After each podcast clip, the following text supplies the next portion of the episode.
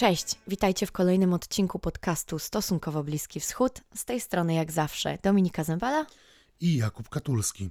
Mamy dla Was dzisiaj trzy duże tematy dotyczące wydarzeń, które dzieją się na naszych oczach. Ale zanim przejdziemy do rozmów z naszymi gośćmi i zabierzemy Was e, na Bliski Wschód, słów kilka o tym, o czym chcemy dzisiaj, żebyście posłuchali. Egipt buduje swoją nową stolicę i to ledwie niecałe 50 kilometrów od Kairu. Czy kraj w ogóle ma fundusze na taką inwestycję, a także po co ona jest e, wykonywana? O tym będziemy rozmawiać z doktorem Michałem Lipą z Instytutu Bliskiego i Dalekiego Wschodu Uniwersytetu Jagiellońskiego. Relacje polsko-izraelskie od dawna nie były tak złe, jakie są teraz. Skąd to się wzięło? Czy Polska nie liczy się już na arenie międzynarodowej i czy Jair Lapid rzeczywiście aż tak bardzo nie lubi Polaków? E, na te oraz inne pytania odpowie nasza rozmówczyni dr Agnieszka Bryc z e, Instytutu Politologii Uniwersytetu Mikołaja Kopernika w Toruniu. A w Dolinie Panshiru, położonej niedaleko Kabulu, buduje się opozycja przeciwko talibom. Kim jest Ahmad Massoud, jej centralna postać? Czy ma rzeczywiście szansę na stworzenie realnej opozycji wobec talibów? I jakie ma poparcie społeczne nie tylko w swojej dolinie, ale także w całym Afganistanie? O tym będziemy rozmawiać z Marcinem Krzyżanowskim, ekspertem do spraw Bliskiego Wschodu. Zanim jednak y, połączymy się z naszymi gośćmi, jeszcze jedna bardzo ważna sprawa. Chcielibyśmy z tego miejsca serdecznie i z całego serca podziękować naszym patronom z patronite.pl, bo to właśnie dzięki Wam, dzięki Waszemu wsparciu e, te podcasty są możliwe i w ogóle cały nasz projekt jest możliwy. Dzięki temu możecie odwiedzać stronę stosunkowo bliski wschód.pl, e, możecie być z nami na naszych spotkaniach na żywo we wtorki o 18 na na wielbłądzie prasowym, na którym przeglądamy, co o Bliskim Wschodzie i jak o Bliskim Wschodzie pisze się w polskich tygodnikach. A poza tym możecie nas śledzić na mediach społecznościowych e, i być z nami w stałym kontakcie. Jeśli jeszcze nie jesteście naszymi patronami, ale nad tym się zastanawiacie, to nic prostszego niż wejść na www.patronite.pl, wpisać stosunkowo Bliski Wschód, obejrzeć wszystkie progi i wesprzeć nas. Każda kwota się liczy. A teraz przechodzimy do rozmowy z panem Marcinem Krzyżanowskim. Dzień dobry, bardzo cieszymy się, że zgodził się Pan z nami ponownie porozmawiać. Choć sytuacja y, w regionie znowu nie jest ciekawa, ale może porozmawiamy o czymś, co trochę daje nadzieję. E, dzień dobry Państwu. Niestety to prawda, no, kolejny raz region, e, region niestety nie rozpieszcza nas dobrymi wiadomościami. E, ale my postaramy się dzisiaj, tak jak Kuba powiedział, o czymś może choć odrobinę bardziej optymistycznym, wzbudzającym nadzieję. E, nie wiem, jakie będą najodpowiedniejsze słowa. E, chcemy skupić swoją uwagę dzisiaj w rozmowie z Panem na Panshirze. Na Panshirze, e, na który zwróciły się właściwie oczy całego świata zainteresowanego, śledzącego wydarzenia bieżące z Afganistanu. Bardzo prosimy, żeby nam Pan opowiedział pokrótce, nami naszym słuchaczom, co to za dolina, ten Panshir i dlaczego ona już E, w historii zapisała się jako taka szczególna. E, Dolina, Dolina Panshiru to mm, e, ośrodek prowincji Panshir położonej na północ od, od Kabulu. No i ona zapisała się, zapisała się w historii najnowszej przede wszystkim tym, że była matecznikiem E, Lwa Panshir, czy Ahmad Shah, Ahmada Shaha Masuda, jednego z e, bohaterów, antybohaterów, zależy z której strony na niego spojrzeć, e, wojny z Rosjanami i późniejszej wojny domowej w Afganistanie. No i obecnie, obecnie syn Ahmada Shaha Masuda, Ahmad Masud, można powiedzieć, że stara się pójść w ślady ojca, bo y, organizuje y, opór przeciwko talibom, którego właśnie ośrodkiem jest, jest Dolina Panshiru. A kim właściwie jest Ahmad Masud, młody Ahmad Masud? No, przede wszystkim synem swojego ojca, czyli bohatera bohatera narodowego, przynajmniej części narodu afgańskiego, e, absolwentem e, brytyjskiej Akademii Wojskowej, człowiekiem wykształconym na Zachodzie i człowiekiem, który w tym momencie, e, w tym momencie chociaż nie pełnił żadnych rządowych funkcji, ostatnio stał się liderem lokalnej społeczności. No i obecnie jest de facto najbardziej znanym, żeby nie powiedzieć najbardziej istotnym przywódcą opozycji anty, antytalibskiej w Afganistanie. E, I jaka jest teraz od tego ostatnich kilku dni, tygodnia sytuacja w Panjshirze? Dolina e, właściwie broni się chyba przed, przed talibami, prawda? Dochodzą nas wszystkie głosy, że uciekinierzy z afgańskiej armii dołączają do tamtejszych mujahedinów. Jak to się wszystko teraz tam rozgrywa?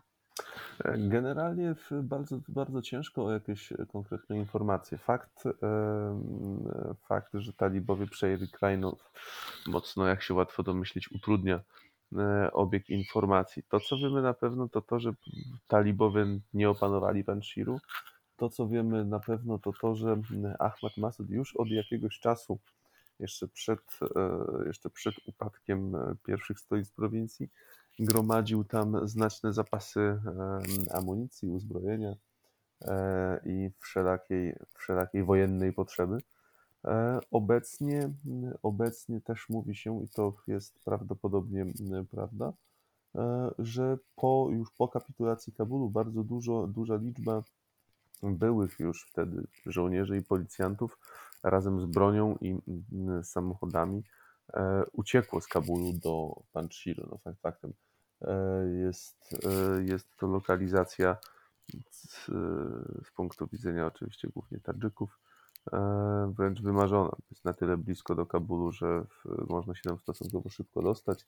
Dolina jest bardzo trudno dostępna i właściwie właściwie, no nie mówię, że nie do zdobycia, bo przy użyciu artylerii talibowie będą w stanie, będą w stanie relatywnie szybko ją zdobyć, ale jednak jest, e, jest no takim miejscem, które jest stworzone na twierdzy w naturalny sposób. A talibowie mają y, uzbrojenia, które pozwoliłyby im na zdobycie Panshiru?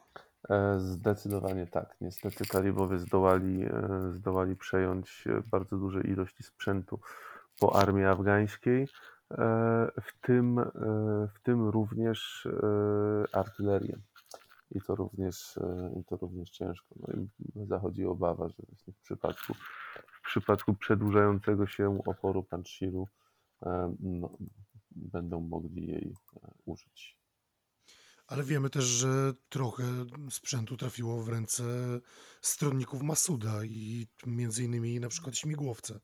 Czy to nie zmienia też, nie przeważa trochę na ich korzyść tej szali? Albo chociaż równoważy te siły. Nie aż, nie aż tak. Zmniejsza, zmniejsza dysproporcje to na pewno e, i bardzo wiele, bardzo wiele ułatwia. Daje też pewną nadzieję na e, skuteczny opór, ale mimo wszystko, e, mimo wszystko talibowie, talibów jest więcej i talibowie mają więcej ciekawych zabawek w swoim arsenale. Ale jednak jeśli pan Shirowi E, uda się przez dłuższy czas wiązać znaczne siły e, talibów, to e, będą one słabsze w innych miejscach. Trzeba pamiętać o tym, że talibowie dokonali podboju Afganistanu, mając w swoich szeregach, w zależności oczywiście od statystyk, w zależności od tego, kto, kto liczy, od 60 do 100 tysięcy bojowników.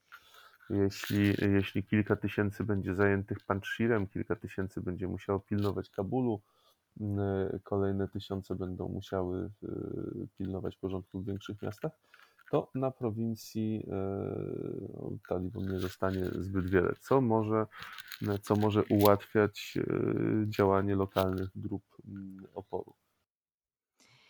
A do tego dochodzi jeszcze w pewnym sensie to zagrożenie, że Różne prowincje, widząc opór stawiany przez Panjshir, również mogą się poczuć zmotywowane do jakichś lokalnych powstań. I taka obrona kraju, przy, czy, czy też e, podtrzymanie kontroli kraju przez talibów może być mocno utrudnione, prawda? E, zgadza się. Z tym, że, z tym, że na razie, to dopiero tydzień od upadku e, opadku Kabulu. Na razie poza właśnie Panjshirem i e, sąsiadującą z nim prowincją Baglan, e, no nie ma doniesień o jakimś zorganizowanym oporze wobec talibów. E, więc też no, pytanie jest otwarte, w, czy, czy, czy ludność bądź co bądź zmęczona wojną będzie w ogóle zainteresowana e, oporem jako takim.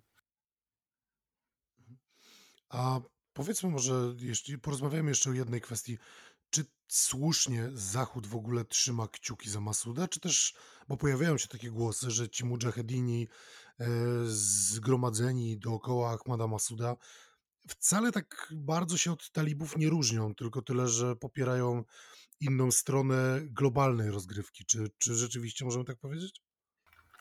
E, wielu przypadkach, zwłaszcza jeśli chodzi o, o, o, powiedzmy szeregowych mutahedinów, czy też szeregowych talibów, no faktycznie ta e, różnica jest e, różnica jest stosunkowo niewielka. Natomiast e, natomiast jest. E, afgańskie społeczeństwo i to zarówno, zarówno Pasztunowie, jak i Tadżycy, jak i inni, jak i inne narody są bardzo, zwłaszcza na prowincji, są bardzo konserwatywne. Tadżycy są, e, są bardziej kojarzeni e, z, z miastami, z ludnością, e, z ludnością miejską. W związku z tym ten odsetek, odsetek analfabetyzmu u nich jest nieco niższy w porównaniu z, w porównaniu z, z e, innymi etnosami. To jest jedna rzecz. E, druga rzecz, e, no oni mimo wszystko, mimo wszystko przez lata oporu, lata walk z talibami, no, starali się, oczywiście tutaj generalizuję, starali się no jednak nie być aż tak, aż tak brutalni. Jednak faktem jest, faktem jest, że no na tym poziomie E, poziomie podstawowym e, no, są dosyć, e, dosyć zbliżeni do siebie. To, co jest, to, co jest istotne, to, to, co różni jednych od drugich, to tak naprawdę dowództwo i podejście tego dowództwa do kwestii ludności cywilnej, do kwestii przestrzegania prawa wojennego i tak dalej, i tak dalej. Czy Zachód, e, czy Zachód e, słusznie postępuje, trzymając kciuki za Masuda? No, generalnie z, to, z tym trzymaniem kciuków jest dosyć problematyczna sprawa, bo e, tak, jak, tak jak wspomniałem, mamy dopiero tydzień i e, tak naprawdę talibowie jeszcze do dzisiaj, do wczoraj, do dzisiaj nie podjęli mm, takiej aktywnej, poważnej próby e, zdobycia Panjshiru. Prawdziwe walki prawdziwe walki zaczęły się, zaczęły się wczoraj, dzisiaj są kontynuowane. E, I tak naprawdę nie wiadomo, jak się potoczą. No, może dojść do sytuacji, e, kiedy talibowie będą się długimi tygodniami wykrwawiać na zboczach Panshiru, a może dojść do sytuacji, kiedy uda im się jakimś zdecydowanym atakiem przy użyciu, przy użyciu ciężkiego zdobycznego sprzętu prostu przełamać obronę i e, szybko sprawę zakończyć. No właśnie, zobaczymy, co się stanie. Trudno tu wyrokować, bo właściwie e, przez ostatnie dwa tygodnie w Afganistanie wydarzyło się tyle rzeczy, których chyba żaden analityk nie przewidział, że tak się potoczą i tak szybko się potoczą, e, jak do tego doszło. My e, staramy się sytuację Panshiru na bieżąco śledzić głównie na stronie Puls Lewantu, którą serdecznie oczywiście pozdrawiamy, jeżeli nas słucha, ale to, co chciałam jeszcze powiedzieć, to to, że właśnie w nawiązaniu do tego, co Pan powiedział, że od wczoraj zaczęły się walki, była też w pewnym momencie taka, e, wydawać by się mogło, mm, taki moment negocjacji, prawda, między między e, Ahmadem Masudem a talibami, które niestety zawiodły i też była taka w pewnym sensie trochę wojna informacyjna z tego, co odnieśliśmy wrażenie. Mógłby nam Pan o tym opowiedzieć troszkę więcej, bo to jest bardzo ciekawe.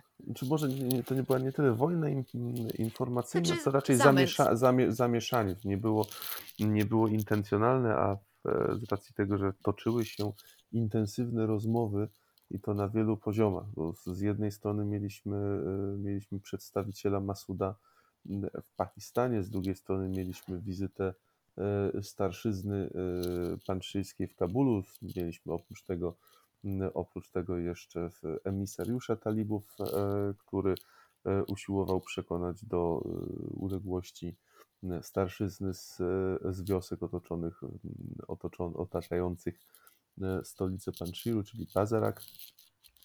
I z każdej z tych, z każdego z tych, tych, tych, tych, tych ośrodków negocjacyjnych, można tak powiedzieć, no, dochodziły, dochodziły niepotwierdzone, czasem sprzeczne ze sobą informacje. E, Niemalże w tym samym momencie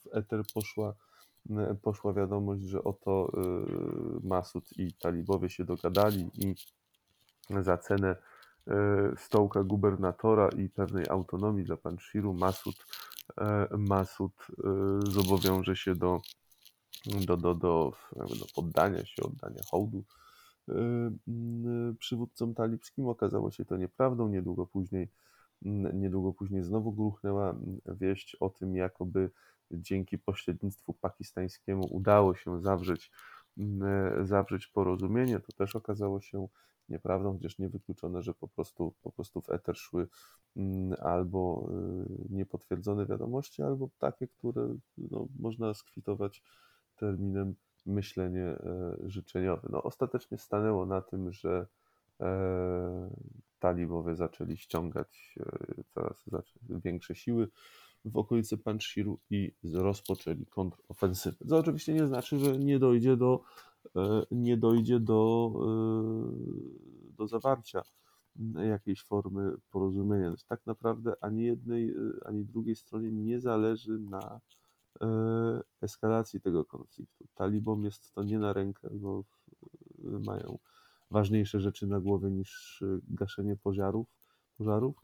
E, Z kolei, e, z kolei Masud no też e, raczej by nie chciał, żeby cała e, siła e, talibskiego wojska skupiła się, skupiła się na nim. A wiemy może, czy Masud ma mm, szerokie poparcie w afgańskim społeczeństwie poza Panshirem i poza Tadżykami? Tak, poza Panshirem i poza Tadżykami to poparcie jest niewielkie i składa się na to kilka, e, kilka rzeczy. Po pierwsze, e, postać jego ojca, e, z której charyzmy, z której legendy on korzysta, jest postacią kontrowersyjną. Masud, mimo niezwykle pozytywnego wizerunku w zachodnich mediach, był na przykład współodpowiedzialny za ogromne zniszczenia Kabulu w e, czasie wojny domowej. Rakiety Masuda do spółki, do spółki z Hekmatyarem obróciły znaczną część e, miasta w, Pe- w Perzynę. W czasie wojny domowej Ahmad Shah Masud był po prostu jednym z, e, jednym z e, warlordów, jednym z komendantów, e, którzy, e, którzy no niestety e, ro- roz, rozszarpywali Afganistan od, od e, środka. E, Jeszcze, jeszcze w e, zeszłym roku, dwa lata temu, normą było to, że w dzień Masuda, kiedy to mm, w, chociażby w Kabulu odbywały się, e, odbywały się e, przejazdy, parady Tadżyków z portretami, mm, z portretami Masuda, to dochodziło do e, starć z, z, z, ludność, z tą częścią ludności, nawet z tą częścią e, Policji Sił Zbrojnych, która tego Masuda uważała właśnie za, za zbrodniarza gorszego niż Hekmatyar e, czy, czy, czy, czy Dostum w swoich najgorszych e, dniach. No Więc to będzie mocno ograniczać Ahmada Masuda w jego, w jego marszu po, po rząd dusz Afgańczyków.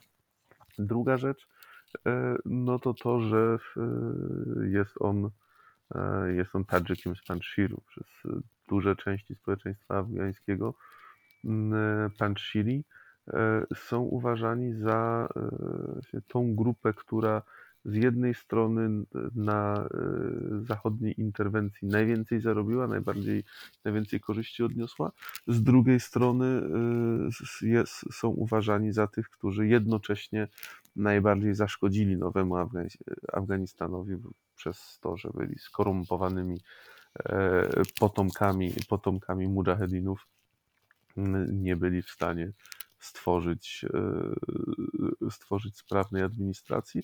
No i do tego w tym, w tym połączone z tym mamy taki pasztuński resentyment względem E, względem e, dawnego Sojuszu Północnego i problem tej mniej lub bardziej wyimaginowanej alienacji Pasztunów z ich, e, z ich własnego kraju. No, do tego jeszcze konkurencja ze strony innych lokalnych komendantów, którzy no, nie mają aż tak sławnych ojców, ale za to cieszą się mirem wśród, wśród społeczności lokalnej. Do tego oczywiście e, czarna propaganda talibów wymierzona w niego samego i to wszystko, te, i tego typu rzeczy, które jeszcze można by dość długo wymieniać, sprawiają, że w, w przypadku Ahmada Masuda to zagarnięcie władzy stanie się szeroko pojętym liderem opozycji antytalibskiej, jeżeli takowa powstanie, e, będzie utrudnione. Gdybyśmy mieli Pana poprosić o jakieś wróżenie albo jakieś prognozy. E, jak może się potoczyć ta sytuacja, pan Shiru? Czy to ewentualnie będzie walka o jakąś formę autonomii tylko i wyłącznie tej jednej doliny? Czy to ma jakiś potencjał um, na, zrywu narodowego szerszego? E, co by pan nam tutaj przewidział na przyszłość? Szerszego zrywu narodowego zdecydowanie, zdecydowanie nie, zwłaszcza, że w przypadku Afganistanu trudno mówić o, o, o jednolitym narodzie. Mhm. Ale mm, jeśli, jeśli Panshir, zdo, podkreślam, jeśli, jeśli Panshir zdoła się bronić e, przez dłuższy czas, powiedzmy miesiąc, dwa, e, no to wtedy, wtedy talibowie będą mieć duży problem. Jeśli niestety prognozowanie tego, co się będzie działo w Afganistanie, to taki ciąg, ciąg zdań warunkowych. Jeśli na dodatek e, zbiegnie się to z kryzysem gospodarczym w Afganistanie, trzeba pamiętać, że talibowie bardzo łatwo zdobyli ten Afganistan, ale co innego zdobyć, co innego utrzymać. Afgańska gospodarka no, nigdy nie była, e, nigdy nie była zbyt silna. Y, ostatnie lata, y, ostatnie lata, czyli y, coraz większa intensyfikacja konfliktu, coraz więcej, coraz większa intensyfikacja walk, dodatkowo COVID, no, podcięło, podcięło ją do reszty. No, w tym momencie w tym momencie większość afgańskiej gospodarki po prostu, po prostu stoi, brak jest usług publicznych, banki są pozamykane, e, Międzynarodowy Fundusz Walutowy wstrzymał wypłaty środków przewidzianych dla Afganistanu z puli pomocowej. E, Amerykanie zamrozili e, aktywa afgańskiego banku centralnego.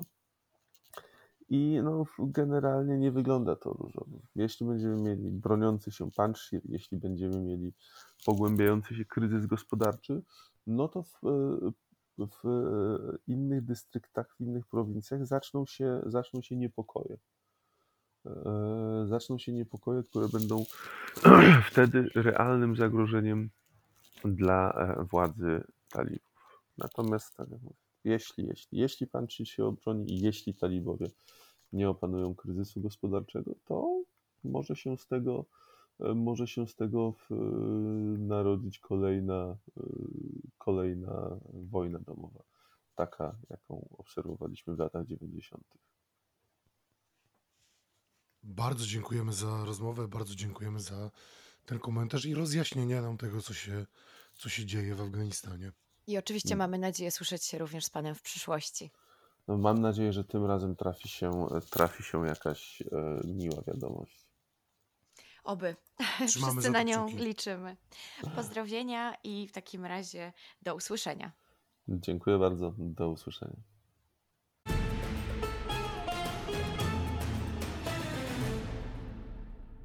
Naszym rozmówcą był ekspert do spraw Bliskiego Wschodu, pan Marcin Krzyżanowski. Ale na tym się nie zatrzymujemy. Przechodzimy teraz płynnie do Egiptu. Dzień dobry, panie doktorze. Bardzo miło nas ponownie gościć pana w naszym podcaście. Dzień dobry, witam serdecznie. I porozmawiajmy chwilę o nowej stolicy Egiptu, bo kończy się właśnie budowa mm, nowego projektu, y, który mieści się około 45 km na wschód od Kairu. Oficjalnie ta nowa stolica ma zostać otwarta już w grudniu e, tego roku, czyli za niecałe 4 miesiące. Tylko nasuwa się tutaj no, dość oczywiste pytanie, po co w ogóle Egiptowi nowa stolica?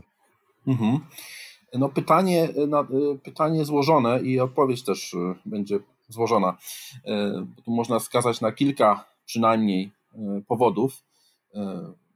Część jest obiektywnych, część jest bardziej powiedzmy też obiektywnych, ale politycznych, część jest związana po prostu z kwestią taką jak no, z demografią, tak? czyli że ten, ten Kair, ten, ten tak zwany, ta aglomeracja kairska, która jest y, dzisiaj, y, funkcjonuje jako, jako stolica, liczy już ponad 20 milionów mieszkańców.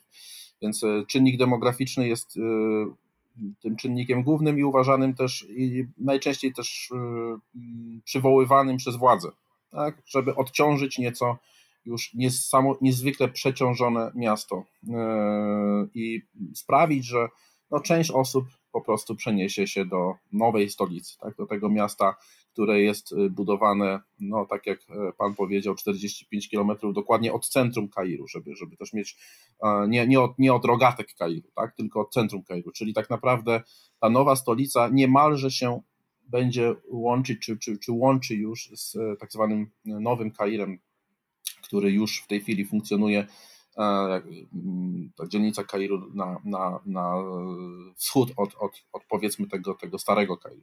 I teraz, e, więc, więc czynnik demograficzny, na pewno czynnik obiektywny, e, szacuje się, że do 2050 roku ten, ta, ta aglomeracja kairska miałaby już około 40 milionów mieszkańców. Więc to, ma, to, to jest sprawa oczywista. Rzeczywiście Egipt znajduje się pod olbrzymią presją demograficzną i budowanie nowych miast, bo to już nie, bo to nie jest jedyny przykład, to jest najbardziej spektakularny przykład. Tak naprawdę obok starych miast powstają nowe miasta e, po to, żeby e, potrzeby mieszkaniowe spełnić, ale także e, wszelkie inne, tak? czyli żeby obudować to potrzebną infrastrukturą. Więc mamy pierwszy czynnik.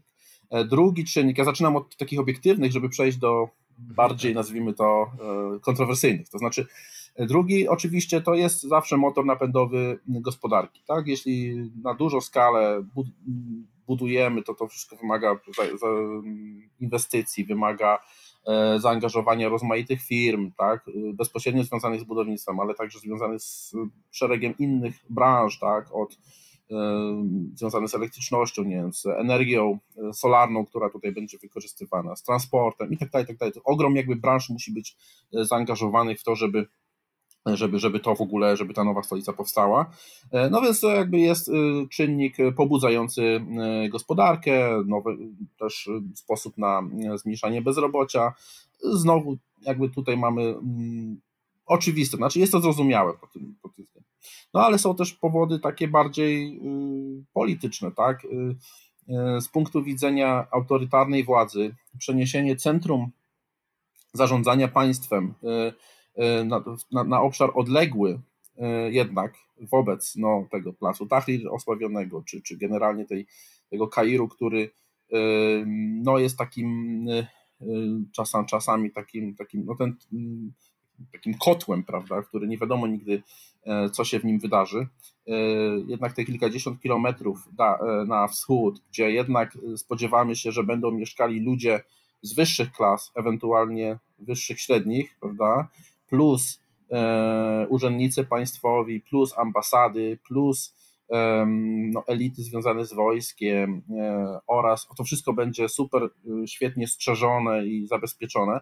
No więc e, z politycznego punktu widzenia jest to budowa pewnego rodzaju twierdzy, prawda, która e, no, ma do, zabezpieczyć władzę. Tak? Gdyby taka stolica przykładowo istniała już w 2011 roku, trudno sobie wyobrazić, żeby arabska wiosna w Egipcie y, zakończyła się sukcesem, y, bo przejście od placu Tahrir do pałacu prezydenckiego w owym czasie zajęłoby no pewnie cały dzień, prawda? Więc, y, więc jakby tutaj ta geografia e, ma znaczenie, prawda? Jeśli chodzi o potenc potencjał prawda, powtórki z e, arabskiej wiosny. Więc tutaj też chodzi na pewno o zabezpieczenie władzy. E, no jeszcze należy, to pokrótce przynajmniej, bo pewnie ten temat jeszcze rozwiniemy. Sisi też potrzebuje no, pomnika, prawda? To, to wielka, to stolica będzie wielkim pomnikiem wystawionym na cześć prezydenta Sisiego, tak? Jakby przejdzie do historii jako ten wielki budowniczy, jako ktoś, kto E, kto przeniósł stolicę do, do nowego miasta, tak, nie ma jeszcze nazwy, e, i przejdzie do historii też jako taki wielki budowniczy, prawda? więc jako ktoś, kto coś robi, a nie tylko e, dba o interes swój, swojej rodziny i swoich kolegów, prawda? Więc to także ma znaczenie i pokazuje też, że robi coś, co sprzyja rozwojowi gospodarczemu. Tak to jest przedstawiane. Zresztą na tym terenie powstającej stolicy co chwila widzimy plakaty, prawda, czy, czy banery z prezydentem Sisi, który no, mocno wykorzystuje, mocno eksponuje ten fakt, pojawia się tam często, media mm, kontrolowane przez państwo eksponują to bardzo mocno, w związku z czym jest to też sposób na budowanie wizerunku przez prezydenta Sisiego. E, ta nowa stolica, która właśnie nie ma jeszcze chyba nazwy, prawda? Na razie mówi się na nią e, NAC, czyli Tak. z angielskiego New Administrative Capital, nowa stolica administracyjna. A są już jakieś pomysły, czy też być może sama nazwa będzie jakimś pomnikiem dla prezydenta Sisiego? Mm, tutaj jeszcze się y, nie spotkałem z żadnym. Wi y, wiadomo, że mm, y, już, już mm, powiedzmy jakaś tam grupa ludzi nad tym pracuje od początku tak naprawdę, natomiast żadne y, takie wiarygodne informacje na ten temat, jak to miałoby się nazywać, nie, nie, nie, nie ujrzały światła dziennego, przynajmniej ja się z nimi nie zetknąłem. Wciąż znamy to właśnie jako ten NAK, prawda? No ale można się spodziewać, że jak już e, ta całość tej, tej pierwszej fazy tak naprawdę, bo też pamiętajmy, że to co w tej chwili mm, rozumiemy jako nowa, jako to New Administrative Capital, to jest tak naprawdę pierwsza faza większego projektu, e, no ale co do niej jesteśmy pewni, że ona ma powstać, ma zostać ukończona. Za, założenie jest takie, że do 2022, no pewnie z jakimś lekkim poślizgiem, niektóre z jej e, elementów będą budowane dłużej, tak jak największy budynek na świecie jest planowany, tak, kilometrowy e, obelisko Capitale e, jest e, planowany mm, właśnie, że zostanie ukończony w 2030 roku, więc powiedzmy, że są pewne elementy tej, tej, tej stolicy, które będą ukończone później, no ale większość ma być ukończona w ciągu no, kilku lat najbliższych tak naprawdę i, i to jest tak naprawdę pierwsza faza większego, większego projektu. No i wtedy pewnie ta nazwa nowa zostanie e, objawiona światu. Ja nawet czytałam, muszę powiedzieć, takie prognozy, być może zbyt optymistyczne, że otwarcie e, miasta jako takiego ma e, nastąpić już w grudniu tego roku, czyli za niecałe cztery, nie, niecałe 4 miesiące. Znaczy, jeśli chodzi o oficjalne prawda, otwarcie, to rzeczywiście taki jest plan i zresztą też do grudnia tego roku mają zostać przeniesione mm, instytucje, prawda? czyli instytucje rządowe, główne, które tam ministerstwa, parlament, e, pałac prezydencki, e, ambasady itd., tak itd., tak więc e, rzeczywiście plan jest taki, że ta część administracyjna, nazwijmy to, ma zostać przeniesiona w pierwszej kolejności. E, no i rzeczywiście z tym ma się wiązać oficjalne otwarcie e, tej nowej stolicy, ale to też nie będzie oznaczało, że ta nowa stolica w 100% już będzie zakończona, bo rzeczywiście ten projekt jest niesłychanie ambitny, tak, oprócz no, budynków, rozmaitej y, o, o różnej funkcjonalności, tak. E, mamy tutaj też kwestię budowy szybkiej kolei, mamy kwestię budowy, mm, nie wiem, stadionu na przykład, prawda, w tej części sportowej i tak dalej. Więc tutaj oczywiście to nie oznacza, że że, że, że wszystko zostanie ukończone y, w tym y, w grudniu tego roku. Natomiast y, priorytetem jest rzeczywiście przeniesienie tej części administracyjnej i ta ma ogromne szanse, że zostanie ukończona w, i przeniesiona w najbliższym czasie, ponieważ tutaj wysiłek został no, jest jakby skoncentrowany jest na tym, żeby, żeby tę część ukończyć i oddać do użytku w pierwszej kolejności. A ja jeszcze chciałam dopytać tak może trochę przewrotnie, ale jeżeli to tak naprawdę ma być mm, tylko 45 kilometrów od Kairu, to czy czy, czy w ogóle, mm, bo to propagandowo troszkę tak brzmi, że zupełnie nowa stolica i tak dalej, czy to nie będzie po prostu jedna duża aglomeracja? No bo 45 kilometrów miasto od miasta, właściwie to będzie ze sobą tak skomunikowane pewnie i połączone, że zleje się w jeden organizm, czy nie? E, no tak to będzie wyglądało docelowo, na pewno, ponieważ jeśli już popatrzymy na, nawet na mapę, to zobaczymy, że tak jak powiedziałem, do, tak zwan, do tego tak zwanego nowego Kairu jest tam, gdzie na przykład znajduje się kampus Uniwersytetu Amerykańskiego, jest dosyć blisko, prawda? Więc, bo on sam w sobie jest już mocno daleko od centrum. E, więc rzeczywiście to będzie jeden organizm, ale wciąż, e, jak się popatrzy na geografię Kairu, biorąc pod uwagę olbrzymi obszar, o którym mówimy, to jednak um, mimo, mimo tej bliskości relatywnej, ta funkcja na przykład, nazwijmy to obronna, tak, czyli funkcja powiedzmy fortyfikacji pewnej, czy, czy, czy, czy tej fortecy, która myślę, że zostanie spełniona, ponieważ e, to, co znajduje się pomiędzy tym, tym sercem Kairu, a, e, a tą nową stolicą, to tak naprawdę są nowsze e, dzielnice, czy nowsze miasta satelickie Kairu właściwego, w których też mieszkają już raczej często ludzie bogaci, prawda? Ta biedota kairska na przykład, która, czy, czy też niższe klasy średnie, które mogą stanowić pewnego rodzaju zagroż największe zagrożenie dla władzy, one raczej mieszkają w centrum, nazwijmy to w tym właściwym, albo, albo stosunkowo blisko tego serca Kairu. Natomiast im dalej od serca Kairu, tym bogatsi ludzie częstokroć mieszkają. W związku z czym, e, mimo wszystko, mm, e, wydaje mi się, że jest to stosunkowo daleko żeby, żeby, żeby obronić, nazwijmy to, władzę przed potencjalnym niezadowoleniem, no a z drugiej strony na tyle blisko, żeby można było tam pojechać, dojechać to powiedzmy szybką koleją, która jest planowana, no bo jednak można, czy należy się spodziewać, że no nie wszyscy ludzie, którzy będą pracować w tych urzędach, czy, czy, czy, czy w instytucjach, e, czy, czy w jakichś firmach, czy w bankach będą tam mieszkać. W związku z czym e, jest to na tyle blisko, żeby dojechać, ale na tyle daleko, żeby zabezpieczyć e, władzę przed mm, jednak buntem, który mógłby doprowadzić do obalenia tejże władzy.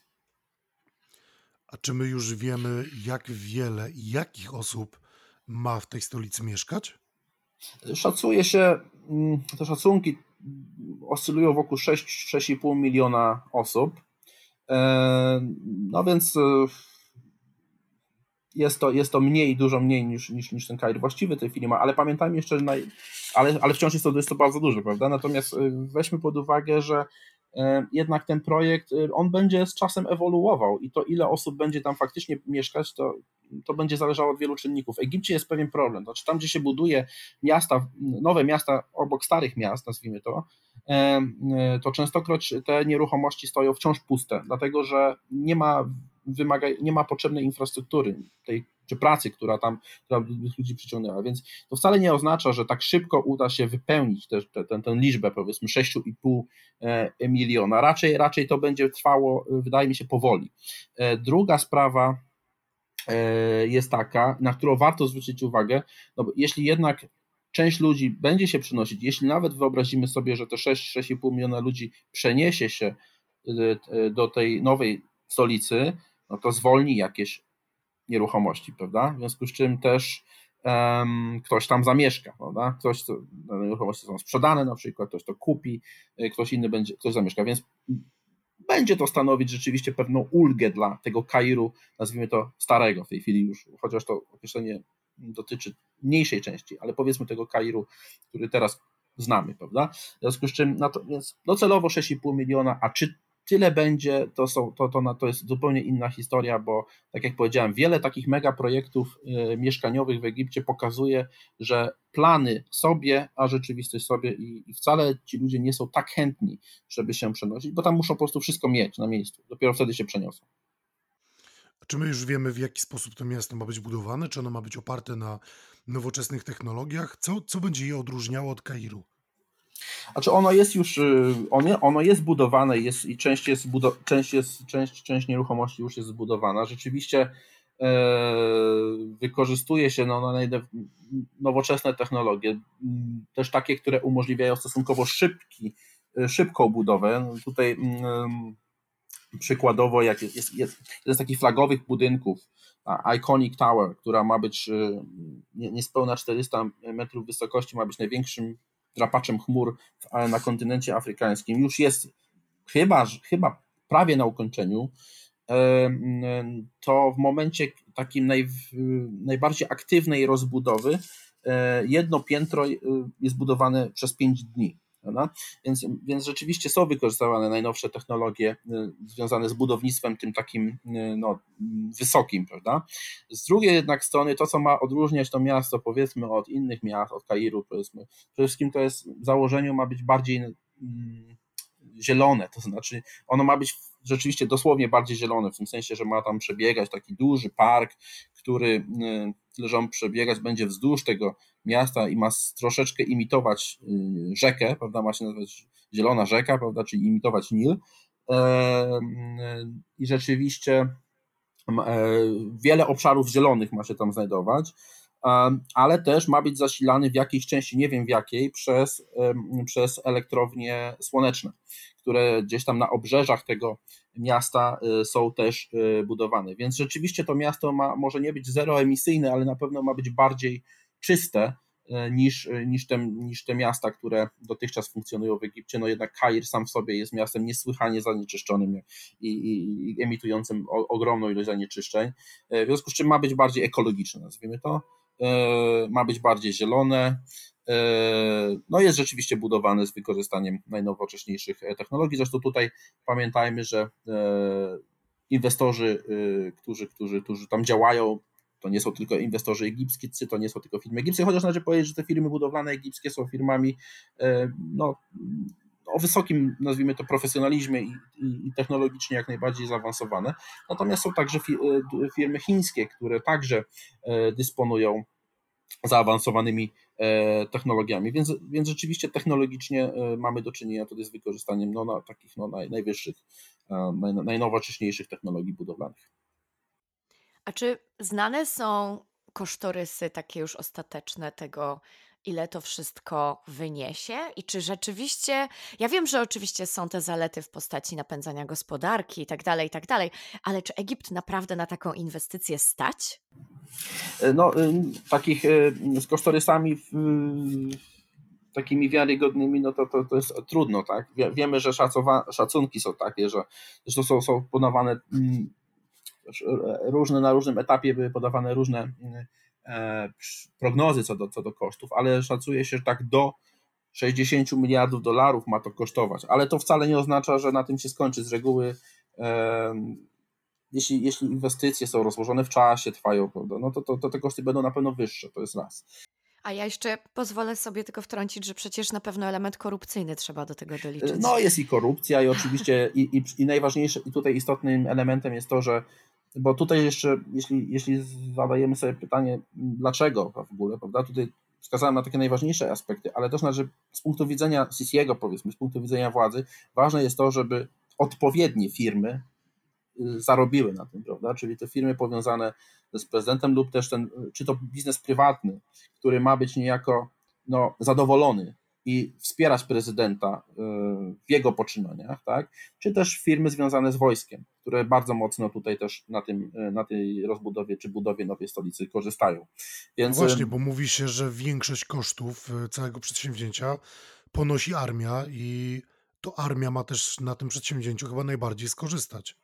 Armia, armia rzeczywiście ponosi y, stosunkowo dużo kosztów. Nie wiem, czy większość, ale, ale, y, ale na pewno, na pewno mm, y, duża część kosztów jest po stronie armii. Tutaj armia, zresztą firma, która jest w 51% kontrolowana przez armię, jest tym podmiotem nadzorującym cały projekt E, I rzeczywiście e, jest to firma, która no, też będzie, czy, czy, czy, czy, czy jest odpowiedzialna za sprzedaż, powiedzmy, tych nieruchomości, czy no, oczywiście tych, które nie są budowane przez inwestorów prywatnych i którzy sami będą zarabiać na tym, bo taksy też są, prawda? Bo tutaj należy powiedzieć, że jakby y, tutaj inwestorów jest wiele, to znaczy y, tu jest rzeczywiście, nazwijmy to państwo, plus armia jest takim największym inwestorem, ale są też inwestorzy prywatni, którzy po prostu jako deweloperzy budują budynki, które potem, czy mieszkalne, będą sprzedawać mieszkania na przykład, prawda?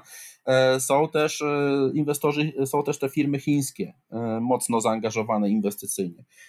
Są też pieniądze zatoki, Emiraty, Arabia Saudyjska, głównie trochę też w mniejszym stopniu Kuwait, chociaż tutaj prym Emiraty. Więc to zdywersyfi- powiedzmy, ta, ta, ta struktura inwestycji jest, czy, czy, jest, jest dywersyfikowana. To nie jest tak tylko, że państwo egipskie ponosi e, całość kosztów, chociaż stosunkowo dużo. Natomiast potem należy pamiętać, że to wszystko gdzieś tam będzie sprzedawane, prawda? E, więc te, mm, to, to ma, w założeniu ma się zwrócić, a nawet y, przynieść zyski, prawda?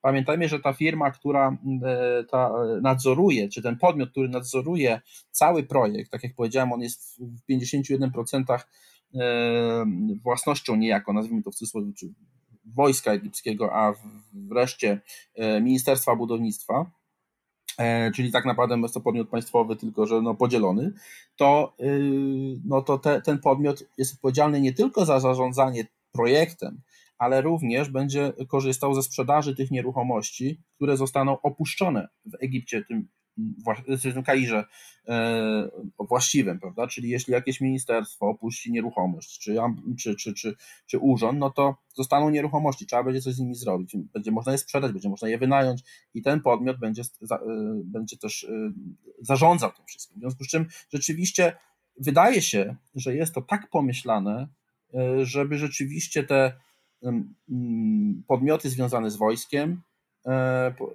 plus oczywiście odpowiednie firmy prywatne e, i też państwo na tym zarobiło jednak. To znaczy, to, to nie jest tak, że to tylko się wpakuje pieniądze i nic z tego nie będzie. Te pieniądze mają wrócić, prawda? Czyli, czyli to jest inwestycja, która ma przynieść, która ma się nie tylko zwrócić, ale też ma przynieść zyski. Takie jest założenie.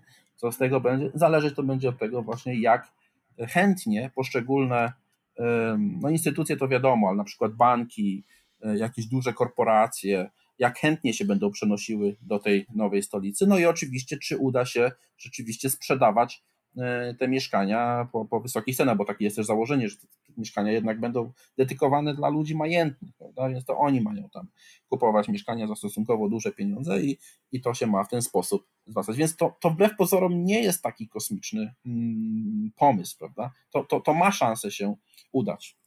Tak, a czy to nie znaczy, że ta nowa stolica zostanie właściwie wygrodzonym, e, wygrodzonym miejscem, w którym będą mieszkać jedynie e, uprzywilejowani?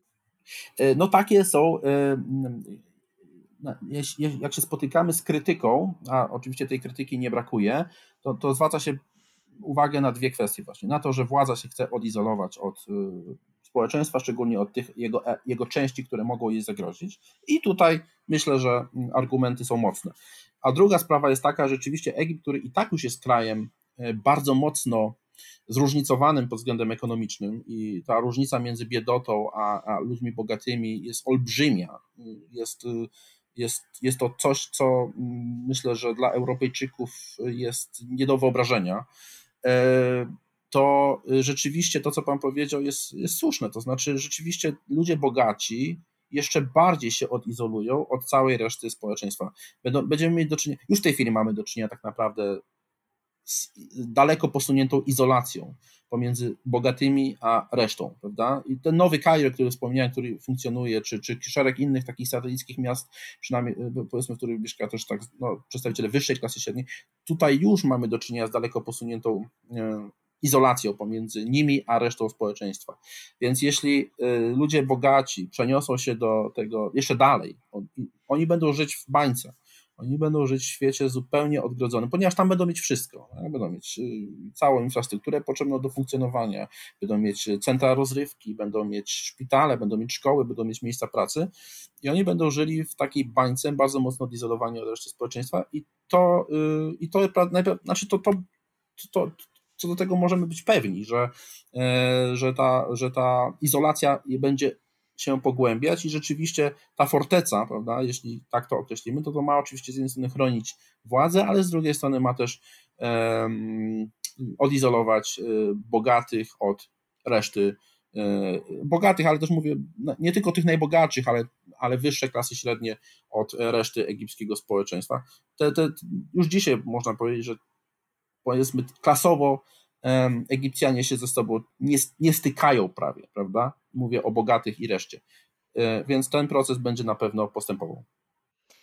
A na dodatek, tak z mojej już perspektywy, trochę też jest to takie odwracanie wzroku od problemów. To znaczy, Kair jest miastem z wieloma problemami, jest przecież ogromnie zaśmiecony, jest e, wiele dzielnic w bardzo kiepskim stanie i zamiast tak naprawdę w jakiś sposób pracować nad tym, żeby poprawić jakość życia właśnie w tym mieście głównym, tak, to zostawiamy je takie, jakie jest, e, odwracamy wzrok, przenosimy się do innej piaskownicy, gdzie sobie budujemy ten idealny świat, który jest bardziej eko, który nie ma problemów z zanieczyszczeniami, ze śmieciami, z wodą, e, a tam co się dzieje, będzie się działo dalej. E, absolutnie się zgadzam. E, tym bardziej, że jeśli inwestujemy duże pieniądze e, w tą drugą piaskownicę, tak jak pani powiedziała, no to ta pierwsza będzie tym bardziej zaniedbana, prawda? Więc, no bo, no bo tych środki jednak są ograniczone. Więc, więc tutaj należy się spodziewać tego, że ten Kair, no, który znamy dzisiaj, no, na pewno nie będzie w najbliższej przyszłości jakoś szczególnie doinwestowany. Natomiast no, mm, można jedynie liczyć na to, że abstrahując już od tej nowej stolicy, i, i, bo, bo Sisi wprowadził też szereg innych tu, projektów y, budownictwa socjalnego, więc e, częstokroć, gdy padają tego typu argumenty, to władze mówią, że ale przecież budujemy też, y, czy mamy w zamiarze, czy też budujemy już e, mieszkania socjalne i więc to nie jest tylko to, że, mm, że rozbudujemy czy budujemy nową stolicę, ale też myślimy o najuboższych, to też prawda, więc oczywiście skala nie jest e, imponująca, e, biorąc pod uwagę problem, ale, ale władze tłumaczą się w ten sposób, że przecież robimy też coś dla, dla, dla najuboższych. Natomiast rzeczywiście retoryka sobie i działania też takie trochę propagandowe sobie, natomiast rzeczywiście wydaje się, że biorąc pod uwagę olbrzymie problemy i olbrzymie potrzeby e, Kairu, e, no to są to działania bardzo takie symboliczne wciąż. I rzeczywiście, jeśli ten środek ciężkości został przeniesiony na megaprojekty, takie jak i takie pomniki, można powiedzieć, e, jak ta nowa stolica administracyjna, no to rzeczywiście trudno się spodziewać, żeby ci zwykli Egipcjanie, nazwijmy to, czy na tym skorzystali, raczej, raczej, raczej nie skorzystają. A jak właśnie ci zwykli Egipcjanie się też na to zapatrują? To znaczy, już e, jedna sprawa to jest oczywiście kwestia tego rozdzielenia czy przenoszenia, ale nawet sam taki pomysł propagandowy, czy to jest y, jak to się brzydko mówi, pomysł, który, y, który oni kupili, bo mnie się trochę nie mieści w głowie. Kair przecież dla Egipcjan, w ogóle dla świata e, arabskiego, muzułmańskiego, w ogóle chyba dla świata jest taką kolebką e, cywilizacji, jest miastem, które od zawsze było ważne na mapie świata i nagle ono przestanie być stolicą. E, jak w ogóle może do tego dojść? Przecież to Kair. E, znaczy, to, to, zale, to zależy oczywiście, kogo się spyta, ponieważ yy, wydaje mi się, że tutaj, yy, znaczy, ja nie znam yy, badań, które by pokazywały, y, jak Egipcjanie się odnoszą do tego. Można jedynie, powiedzmy, a, y, mogę się poszukiwać jedynie pojedynczymi rozmowami z, z ludźmi, których znam, ale są to przeważnie ludzie, ludzie którzy reprezentują no, klasy średnie, więc to też nie jest reprezentatywne.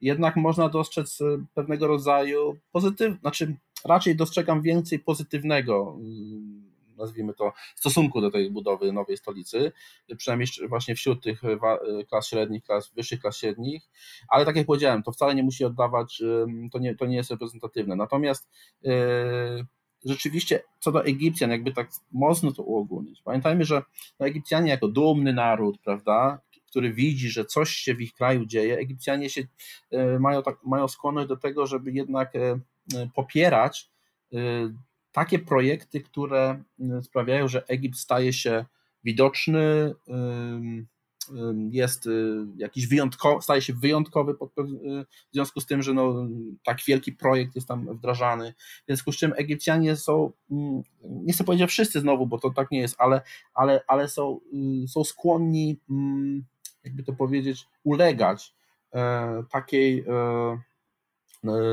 na, takim nastrojom, że oto wielkie, właśnie robimy coś wielkiego, tak? Te megaprojekty mają, mają nas e, sławić, mają pokazywać, jak jesteśmy zdolni e, i, i, co potrafimy zrobić, prawda? Więc, więc ta duma taka egipska tutaj na pewno jest połechtana.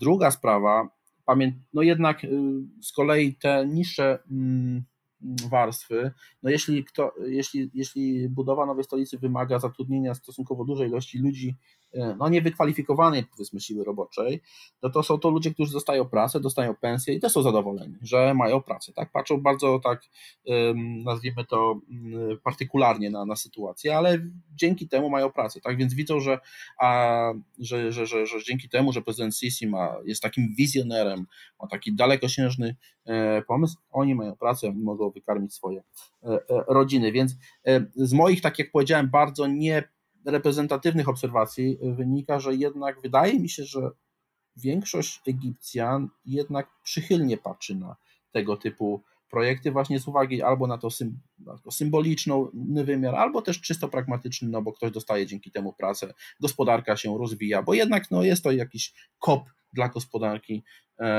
i a tych osób, które E, jednak e, sceptycznie i krytycznie podchodzą do, e, do tego. Tu też nie brakuje, ale, ale, ale wydaje się, że ich jest, ich jest dużo mniej.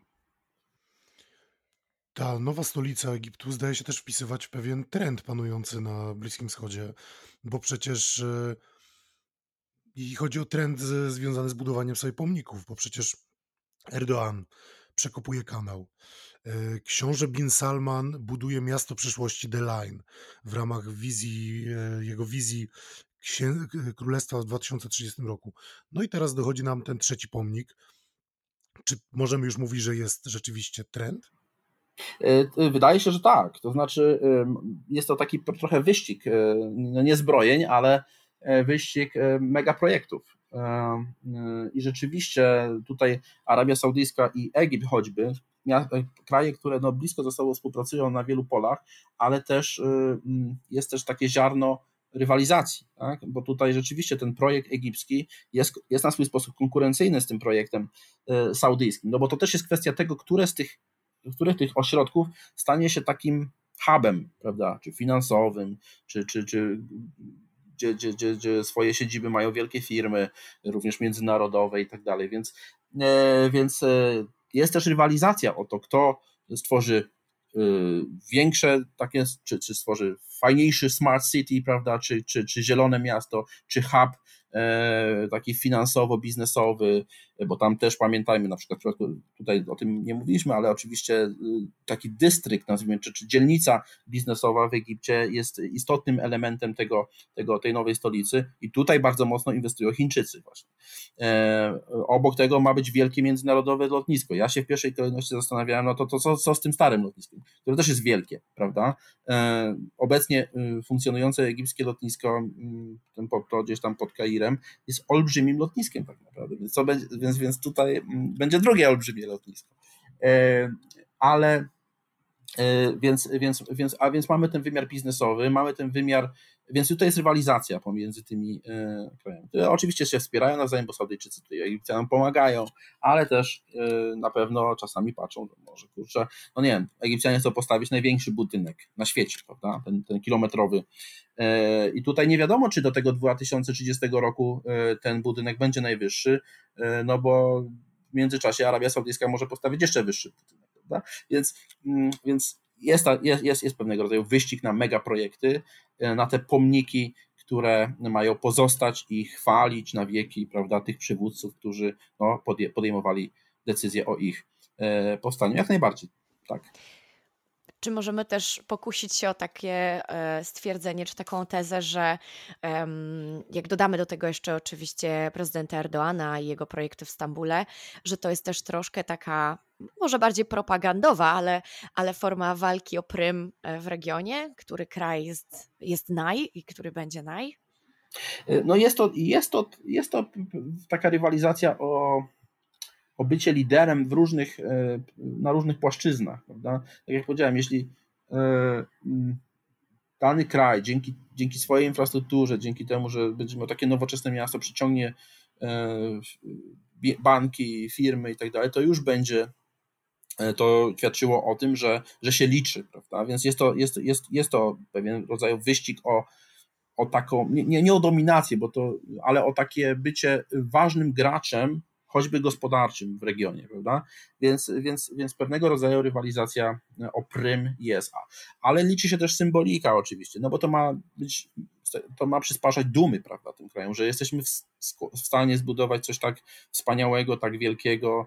E, tutaj jest pewnego rodzaju gigantomania, no my skąd to znamy, prawda, bo to jakby to nie są pierwsze przykłady tego typu, e, że jednak tworzymy coś, ma być większe na przykład. Proszę zobaczyć, że e, prezydencki pałac w tej nowej stolicy ma być większy od Białego Domu nie wiem, ten park, który się będzie jak taki wąż wił przez przez tą nową stolicę ma być większy od nowojorskiego Central Parku. Ministerstwo Obrony ma mieć siedzibę e, w, w, w, budynku, który będzie e, imitował trochę Pentagon i ma się, o ile pamiętam, nazywać Oktagon, czy jakoś tak. E, więc e, więc e, ma być najwyższy budynek świata. Już, już jest na ukończeniu najwyższy budynek w Afryce i tak dalej. Więc gigantomania jak najbardziej, tak? Po to, żeby to potem pokazywać, chwalić się i, i jakby udowadniać, że nas stać, a jeśli nas stać, to znaczy, że jesteśmy potężni i stać nas na jeszcze więcej, więc jest, więc jest to pewnego rodzaju rywalizacja o, o prym, również taki mm, ekonomiczny, to wiadomo, ale też mm, symboliczny powiedzmy, także móc się tym chwalić, żeby w tej sferze propagandowej, wizerunkowej móc się e, pokazywać e, właśnie z tej, a nie innej strony. Bardzo dziękujemy panie doktorze za wyjaśnienie tego, co się dzieje koło Kairu w tym momencie. Dziękujemy. E, dziękuję serdecznie.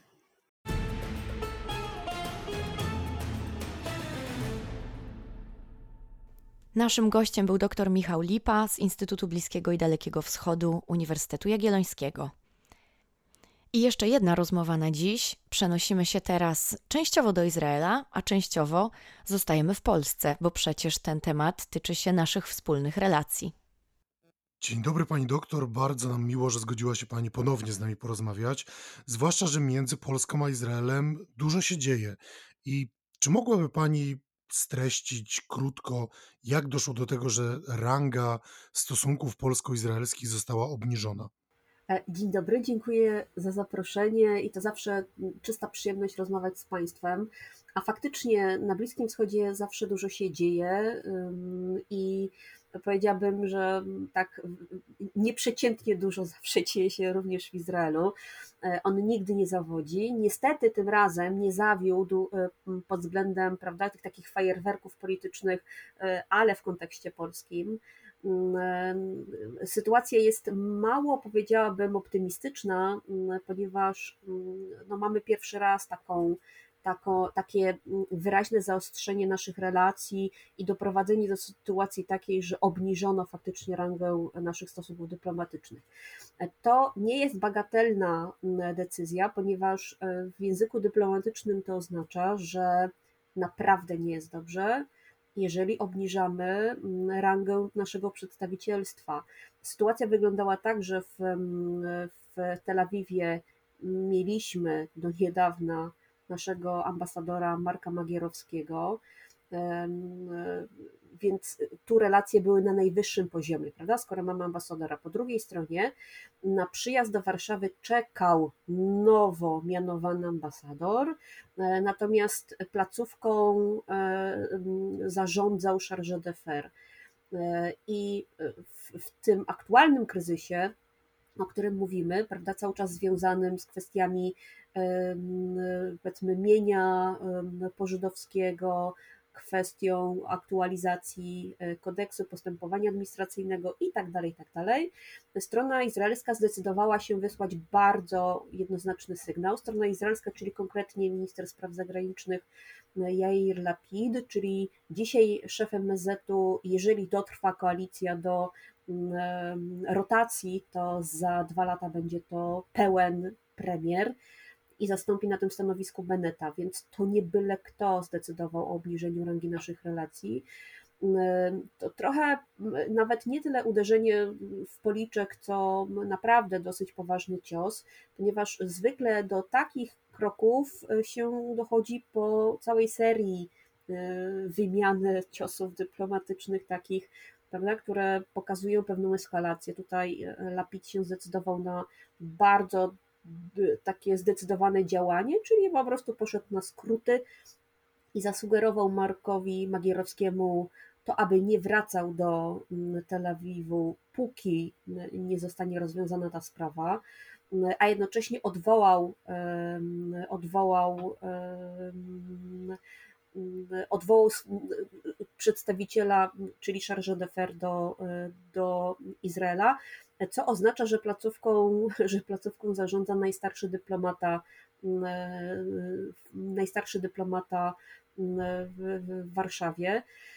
E, więc mm, można by powiedzieć tak, że sytuacja jest poważna, natomiast to, co do tego doprowadziło, to jest po pierwsze mm, długofalowy konflikt z właśnie nierozstrzygniętą sprawą, znaczy ona jest pod względem prawnym rozstrzygnięta, jeżeli chodzi o kwestię mienia pożydowskiego, to jest jedno, natomiast ona pod względem politycznym ciągle jest żywa, jest wykorzystywana prawda, w takich bieżących sprawach i różnych konfliktach politycznych. E, więc to jest jeden kontekst. Drugi kontekst jest taki, że mm, e, w Izraelu doszło do, doszło do zmiany władzy, my o tym już rozmawialiśmy. E, Netanyahu utracił swoją pozycję, a jednocześnie mm, Lapid i Bennett mają za plecami ciągle wielkiego krytyka, czyli Bibiego, który wytyka im wszystkie, nawet najdrobniejsze potknięcia.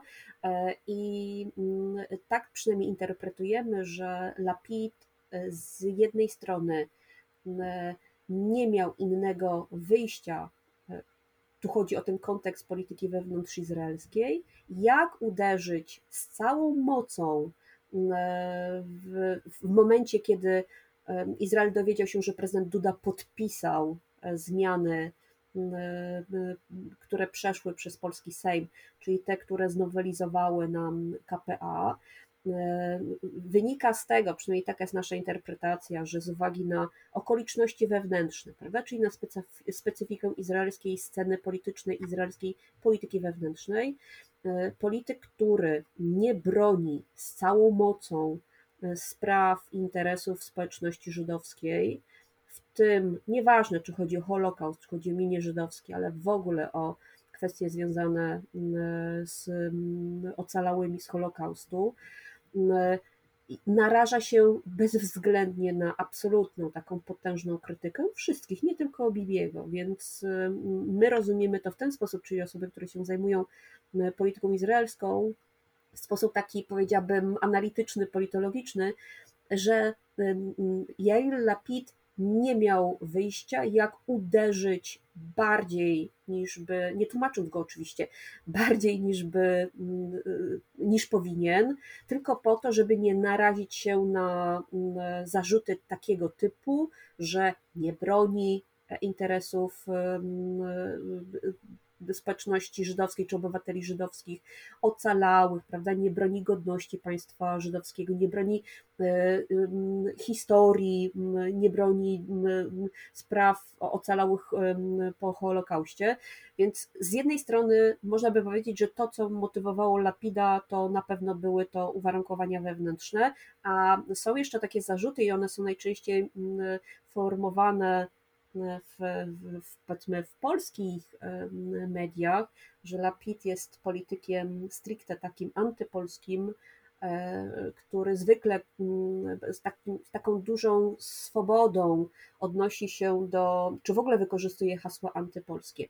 E, to prawda, wykorzystuje hasła antypolskie, ale ja jeszcze raz wracam do tego argumentu pierwszego, że e, Jari Lapid, zresztą jak cała masa Izraelczyków ma w swoich rodzinach ocalałych albo historie związane z Holokaustem i dosyć łatwo jest, zwłaszcza politykowi, bardzo populistycznie wykorzystywać hasło antypolskie. To takie, prawda, bardzo, takie, takie bardzo tanie mm, chwyty polityczne. Trochę tak, trochę tak jak w Polsce gramy, y, bardzo często politycy grają hasłami, nie wiem, antyniemieckimi, prawda, reparacje, mając świadomość tego, że sprawa jest totalnie zamknięta.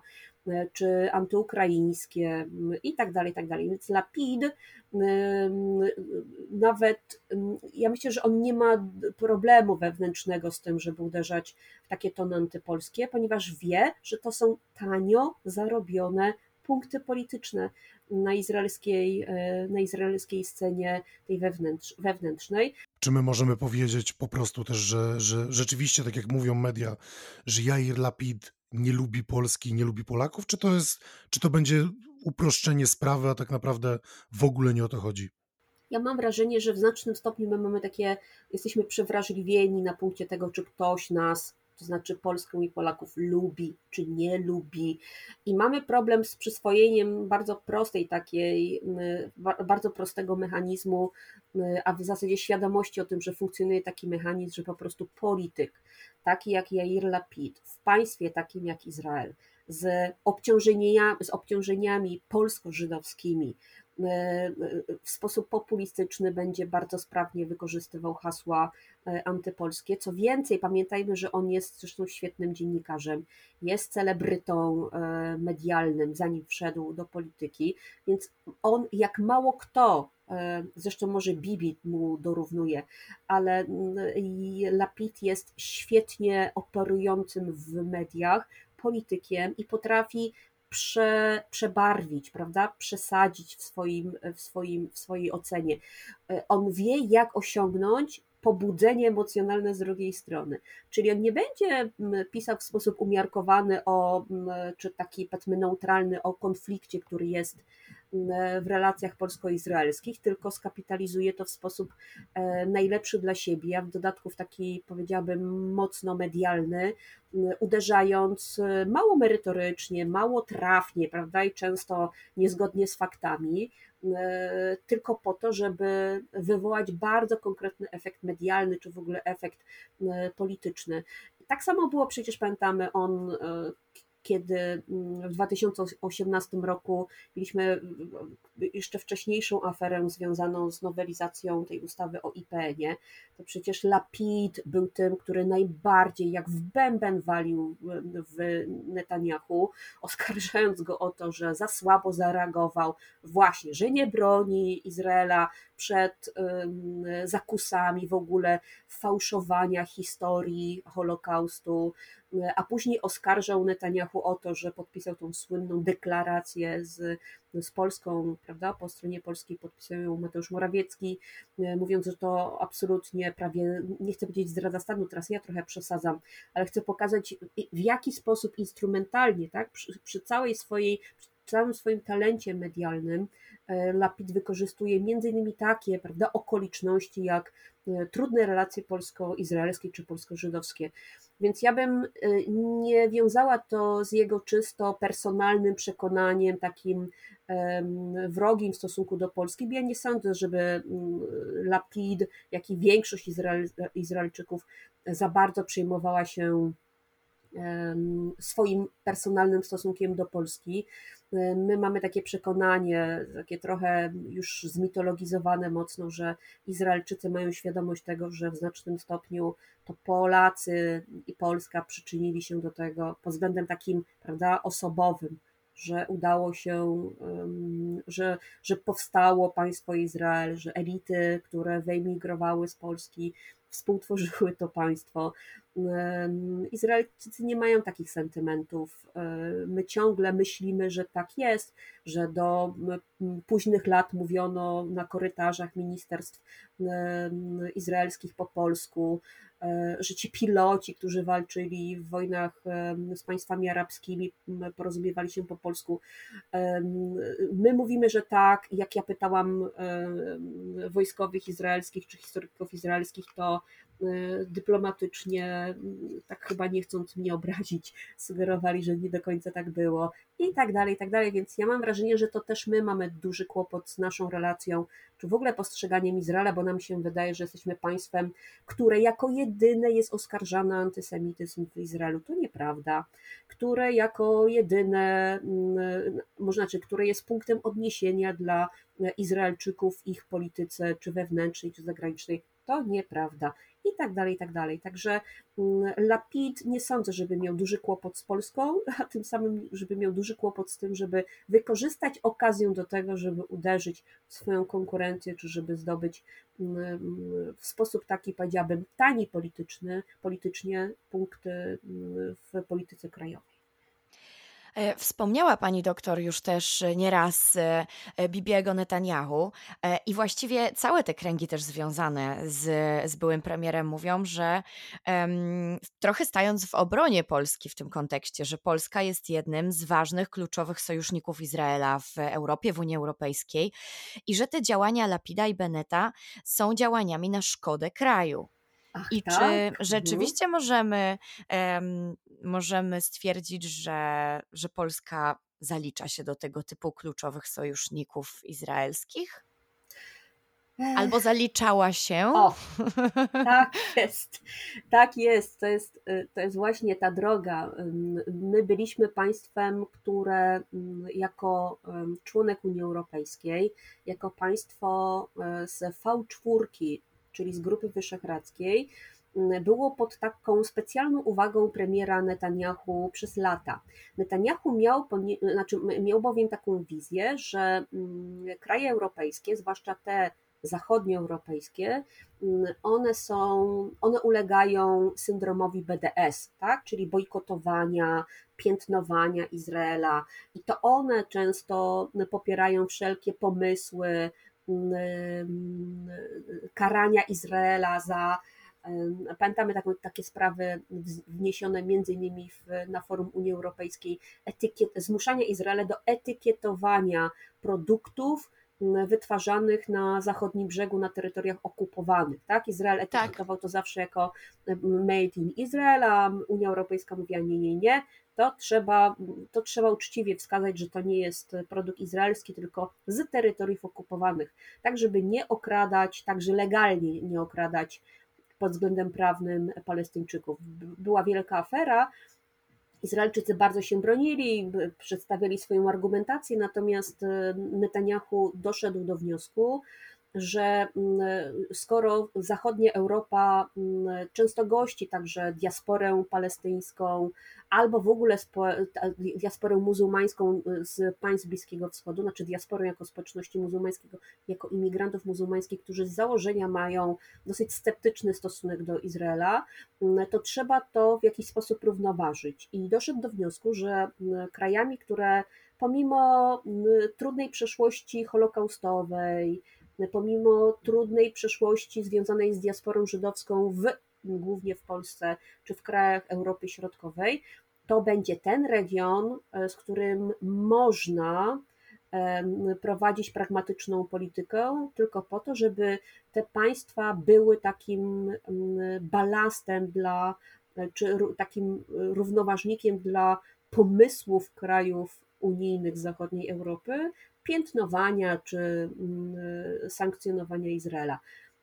Oczywiście ja bym nawet pokusiła się, przepraszam, że się wtrącę, o taką tezę, że e, to nawet może nie zawsze wbrew e, trochę tej trudnej przyszłości, a trochę z wykorzystaniem jej, no bo przecież też Niemcy na przykład we wszelkich głosowaniach zwykle co najwyżej się wstrzymują, tak. bo nie pozwoliliby sobie na żadne oskarżenia e, antysemickie, bardzo się tego boją, bardzo tego unikają, więc to jest też trochę z takim dla mnie być może wykorzystywaniem tej, tej trudnej przeszłości do współczesnych bardziej interesów. Tak, e, Niemcy mm, mają świetne relacje z Izraelem, ale pozwalają sobie, znaczy tutaj kierując się zasadami unijnymi, na przykład bardzo pilnują tego, żeby mieć pewną taką symetrię w relacjach e, dyplomatycznych, czyli jeżeli dyplomaci niemieccy odwiedzają Izrael, to z zasady odwiedzają także mm, autonomię palestyńską, ale taka jest w ogóle mm, norma unijna, prawda, tych symetrycznych relacji. E, natomiast, tak jak powiedziałam, V4 miała być przeciwwagą, może nie dla Niemiec, bo Niemcy naprawdę mają dobre, dobre kontakty z Tel Awiwem i z Izraelem, ale tu chodzi o państwa takie jak jeszcze przed Brexitem Wielka Brytania, jak prawda, Francja, takie, które prawda, mają dosyć dużą diasporę, ale aktywną społeczność muzułmańską na swoim e, terenie.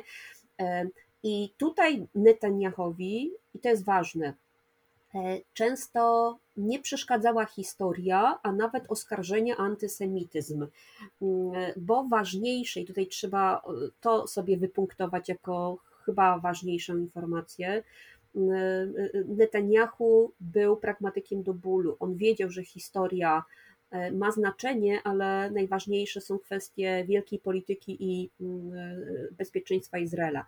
Więc e, nawet jeżeli Orban oskarżany był o to, a media izraelskie grzmiały, że mm, prowadzi kampanię antysemicką, że zwalcza Szorosza, że mm, wizerunki Szorosza są prawda, wyklejone na podłodze w, nie wiem, w, już nie pamiętam, czy to było, czy to były tramwaje, czy autobusy w Budapeszcie, była taka historia, prawda? To Netanyahu to wszystko łagodził, to wszystko tonował, tylko po to, żeby mieć kraje sobie przyjazne w Europie. E, dlatego też był skłonny, e, pomimo różnych, róż, pomimo różnych takich momentów kryzysowych, jednak dogadać się z Polską i z prawa IPN-u ona była ważna, natomiast y, Netanyahu był skłonny pójść na ustępstwa i podpisać deklarację, który, o którą właśnie, prawda, y, y, z powodu której był tak bardzo atakowany między innymi przez wtedy w opozycji Lapida. Ważne jest to, żebyśmy także my jako Polacy wiedzieli, że z V4, z grupy państw Europy Środkowej, to nie Polska miała znaczenie, bo e, Netanyahu przede wszystkim na pierwszym miejscu stawiał e, Węgry, potem Rumunię i gdzieś dalej, w, chociaż w, oczywiście w V4 nie ma Rumunii, ale mówię tutaj w tym szerokim kręgu Europy Środkowej, stawiał także dopiero później gdzieś tam w dalszej kolejności była Polska. Niemniej nasze relacje były pragmatyczne, także pod względem wojskowym ta współpraca w sferze mm, wojskowej była naprawdę niezła, więc można by powiedzieć, że okres Netanyahu był pragmatyczny, to znaczy to, co można było mm, wygasić, te pożary, które można było wygasić, gaszono, chociaż oczywiście nie wszystkie się udało i od czasu do czasu właśnie mieliśmy takie wybuchy w takich takich wojen polsko-izraelskich, mm, ale one z czasem y, y, same się uspokajały. Natomiast przy y, warunkach nowego rządu, czyli w warunkach e, rządu kierowanego przez Beneta i Lapida, e, ja mam wrażenie, że tutaj już te bezpieczniki czyli e, cokolwiek byśmy, ja zawsze krytykowałam Bibiego i dzisiaj niestety muszę się ugryźć w język, mówiąc, że e, e, dzisiaj trochę chyba jako Polacy możemy zatęsknić za Bibim, bo to on był gwarantem takiej... Trochę tak. Trochę takiej nawet niekiedy cynicznej, prawda, ale jednak pragmatycznej polityki. Lapid, on jest znacznie bardziej taki żywiołowy, to znaczy idzie na ostro, prawda, nie, nie boi się E, rzucać oskarżeń, bo wie, że najważniejsza dla niego jest, chociaż on jest szefem dyplomacji, ale najważniejsze jest to, żeby przetrwać jako koalicja, czyli dla niego punktem odniesienia jest polityka krajowa, nie polityka zagraniczna. W polityce zagranicznej on także stara się zdobywać punkty, tak jak to robił Bibi, ale on w zasadzie kontynuuje to, co robi Bibi, poza właśnie odcinkiem europejskim, gdzie chyba ma trochę odmienne podejście do takich sojuszników jak Polska, którzy zresztą tak dzisiaj jest to oceniane, którzy kompletnie mają marginalne znaczenie. Mm, to nie jest opinia nowa, natomiast ona jest bardzo wyeksponowana teraz. Mm, okazuje się, że i to dzisiaj po prostu odczuwamy, że Lapid pozwala sobie na takie bardzo drastyczne, mm, drastyczną krytykę w stosunku do Polski, ponieważ Polska nie jest wartościowym sojusznikiem dla Izraela. Prawda? My mamy takie wyobrażenie, że jesteśmy bardzo ważnym państwem. Otóż nie, nie jesteśmy państwem ważnym dla Izraela. Po pierwsze, e, dla Izraela ważne są te kraje, które mogą, e, które mają jakieś E, jakieś asety, prawda, mają te atuty, e, których nie posiada Izrael, czyli na przykład kontakty z państwami trudnymi e, dla Izraela.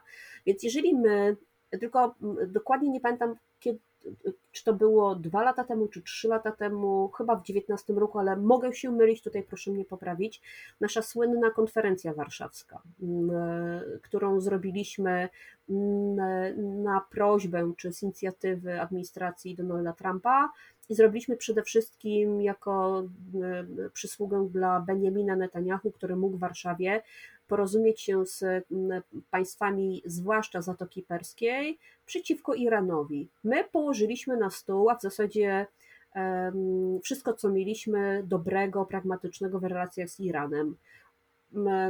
Straciliśmy dobre relacje z Iranem, więc straciliśmy także wartość jako to państwo, które może służyć pewną taką nieformalną komunikacją z jednym z ważniejszych konkurentów Izraela na Bliskim Wschodzie. To jest raz, czyli tu straciliśmy swoją, swój atut. Atut drugi, kiedy wyeksportowaliśmy się na absolutnie marginalną pozycję w ramach Unii Europejskiej.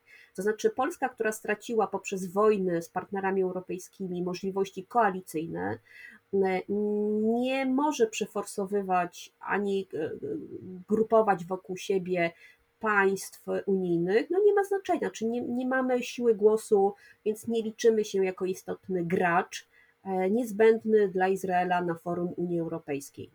E, sami pozbawiliśmy się naszego atutu. Potem, wchodząc w wielką awanturę z, ze Stanami Zjednoczonymi, e, jeszcze bardziej ułatwiliśmy i zachęciliśmy Lapida do tego, że jeżeli ma uderzyć, to może sobie pozwolić, ponieważ nie będzie tego państwa, które, tak jak Stany Zjednoczone w 2018 roku, lobbowały i przymusiły Polskę i Izrael do tego, żeby jednak się porozumieć. Amerykanie dzisiaj nie mają z uwagi na kwestie związane z TVN-em, z praworządnością, z naszymi, prawda, z naszym takim E, fanatycznym wspieraniem Donalda Trumpa, jeszcze nawet po tym, jak przegrał wybory, e, z dużą trudnością zaakceptowania faktu, że wybory wygra, wygrał Joe Biden. Administracja amerykańska nie ma sentymentu w stosunku do Polski e, i to jest bardzo czytelny sygnał dla mm, Izraelczyków, którzy wiedzą, że ich najważniejszy partner ma dosyć chłodny stosunek albo obojętny stosunek względem tego, co się dzieje e, w Warszawie, więc Izraelczycy mogą sobie pozwolić na prawda, Lapid może sobie pozwolić wtedy na bicie jak bębenek.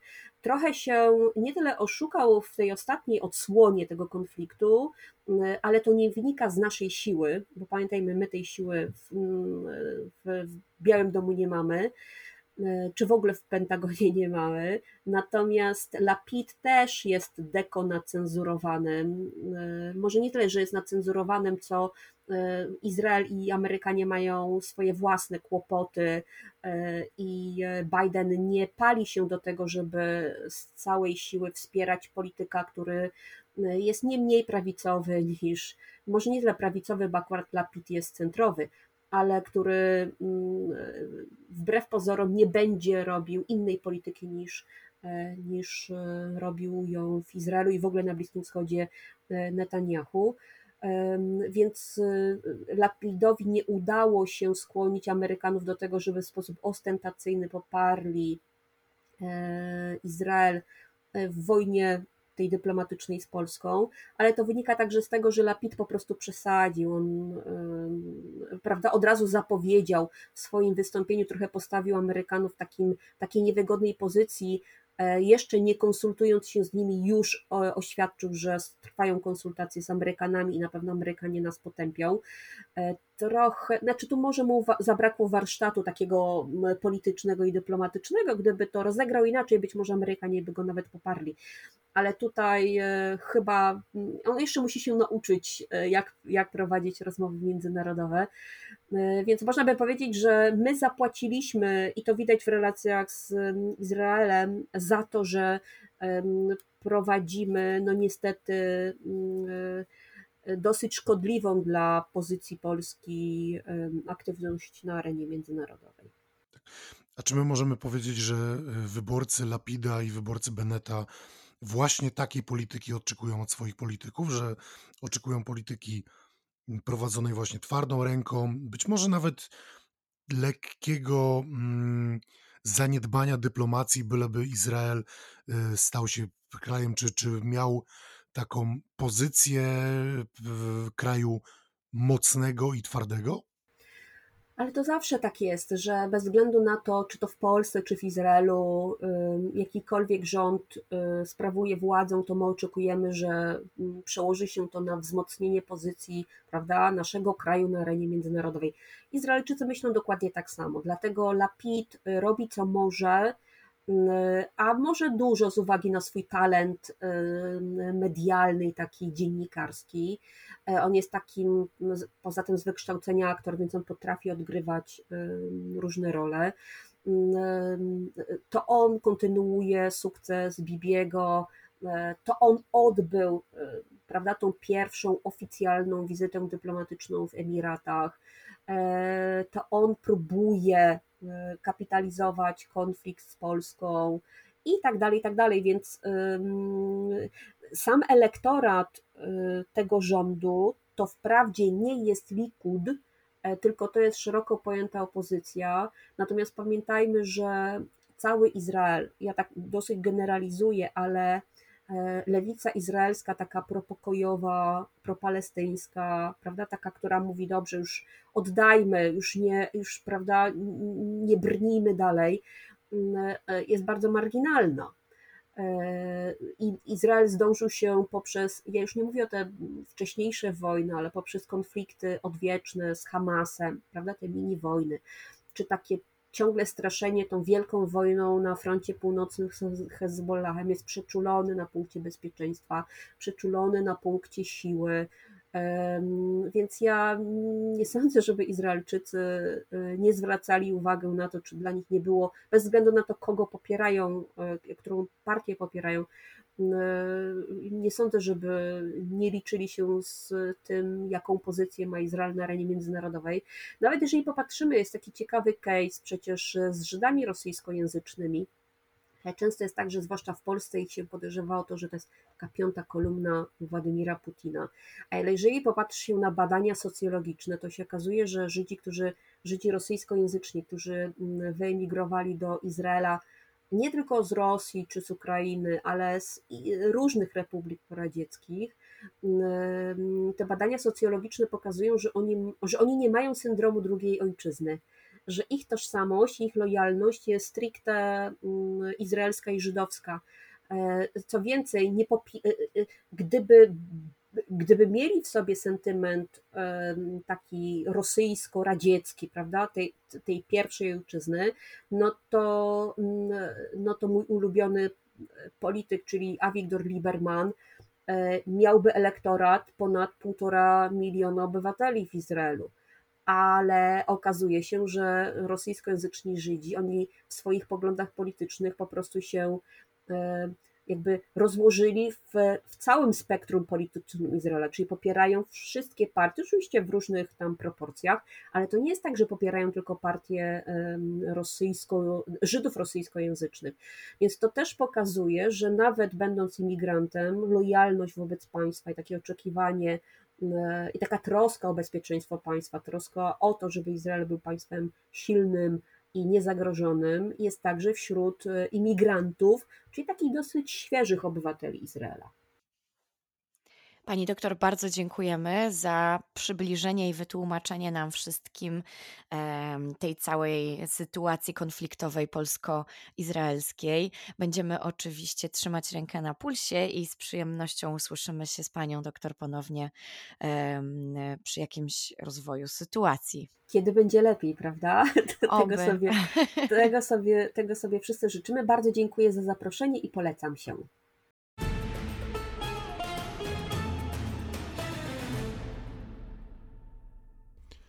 Rozmawiała z nami dr Agnieszka Bryc z Instytutu Politologii Uniwersytetu Mikołaja Kopernika w Toruniu. To już wszystko na dziś. Bardzo dziękujemy, że byliście z nami. Mamy nadzieję, że dobrze Wam się tych rozmów słuchało i że wiele się z nich dowiedzieliście.